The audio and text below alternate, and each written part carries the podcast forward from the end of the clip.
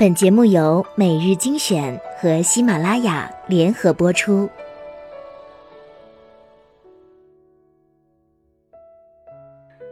欢迎收听每日精选，我是主播小乖。今天分享的文章叫做《床上见人品》。前些天在朋友圈瞎逛时，看到女友 L 的更新，没有林黛玉的才情，却给我林黛玉一样的身体，就猜到她有事儿。果不其然。旧疾复发，这种事儿一般人难以启齿。由于我们关系还不错，我一问他，他便向我和盘托出：胎打多了，身体出现了许多问题。这两年一直在吃中药调理，断断续续也不见好。胡闹！两个孩子的妈，这点保护自己的能力都没有吗？我有点气急败坏。老夫老妻了，要不要那么冲动？为何不使用安全套呢？我真是皇帝不急太监急。说真的，一次还没用过这个东西。L 憨笑，自虐，活该，自找苦吃。我几乎要脱口而出，最后还是忍住了。作为好友，我怎忍心再往他伤口上撒盐？L 最后弱弱地说：“都是男人的错。”L 在我眼里是个冰雪聪明的女子，不仅饱读诗书、明事达理，在商场上也是叱咤风云、如鱼得水。唯独在这件事上犯傻了，这不只是男人的错，你也难辞其咎，好吗？女人不配合，丈夫也不至于霸王硬上弓吧？难不成婚内还强暴？再说婚内强暴可构成犯罪，严重者可以起诉。真是哀其不幸，怒其不争。下午闲来无事，特地为女友 L 这事儿做了一个调查。如果不是为播种的需要，男人们，你们在和爱人啪啪啪的时候，愿意使用安全套吗？许多读者参与了这个回答，我选了其中几条最代表性的。一位女读者说：“我先生说吃避孕药伤身，所以夫妻生活一直坚持使用安全套。”一位男读者说：“爱情分层次，表层的喜欢，比如性骚扰、一夜情。”爱是深层的喜欢，会真正为对方考虑。如果男人真爱一个女人的话，会很乐意这么做，因为不想爱人承受药流或刮宫或妇科疾病之痛。另一位东北的先生说：“媳妇儿健康当然第一，为了一时激情让媳妇儿健康受损，得不偿失。首先媳妇儿自己难受，再者媳妇儿病了，孩子谁看？家务活谁做？饭咋吃？”哎呀，这么一想，媳妇儿健康太重要了。还有一个男读者说，使用安全套不仅干净卫生，还有延时的作用。如果妻子要求，我想一般男人应该愿意配合的。看到读者们的回复，我表示不能再同意了。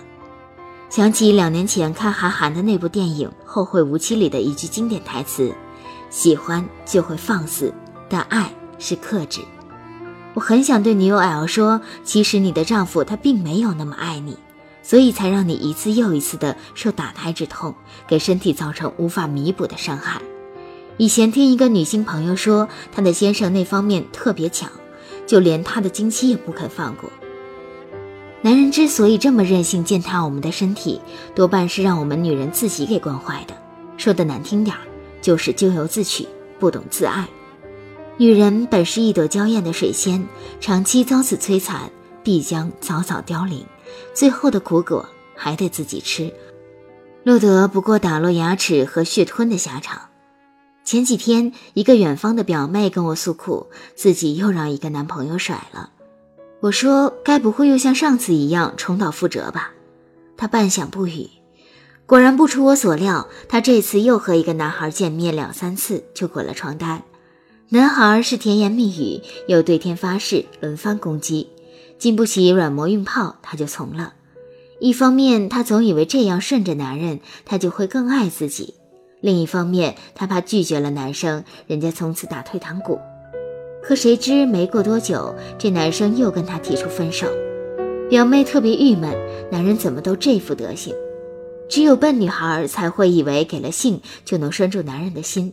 别以为让他爽了，他从此就会对你服服帖帖、唯命是从。男人这种动物天生犯贱，轻易得到手的猎物，他才不会稀罕。